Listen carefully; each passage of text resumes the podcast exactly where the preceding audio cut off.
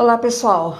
Vamos dar continuidade à compreensão das concordâncias. Já falamos da concordância nominal, que é a concordância que se faz entre os nomes. Vamos agora falar da concordância verbal, que parece ser mais simples, porque o foco será o verbo. E aí precisamos entender o comportamento do verbo, porque nós temos verbos que são verbos de ligação, temos verbos que são representativos de fenômeno da natureza, tá certo? E a grande maioria dos verbos são mesmo verbos de ação. Se existe uma ação sendo praticada, é porque há um sujeito praticante ou que sofre essa ação, tá certo? Então, para efetivar a concordância verbal, nós precisamos alinhar na frase, na oração, sujeito e verbo.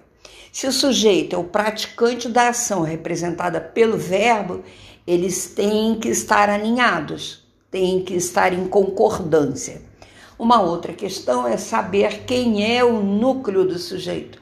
Por exemplo, se eu tenho uma frase uh, que diz Vera morreu, sabemos que o praticante da ação morte é Vera.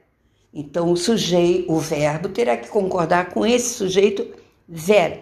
Mas se eu tenho uma frase mais elaborada do tipo minha querida irmã Vera morreu. Aí eu tenho um sujeito formado por quatro termos. Só que desses quatro, um é mais importante que os demais. Quando eu digo minha querida irmã Vera morreu, na verdade eu estou dizendo que é minha querida irmã Vera, eu estou me referindo a quatro palavras que são as que compõem o meu sujeito. Mas o sujeito, é, mas a palavra mais importante dessas quatro é a que tem nome, que no caso é Vera. Então é a respeito dessa palavra que o verbo diz é, efetivamente algo. Este é, portanto, o núcleo, a palavra principal que vai formar o sujeito da minha frase, tá certo? Então precisamos perceber o núcleo do sujeito para poder fazer o verbo com ele concordar. Disso trata a concordância verbal. Beleza?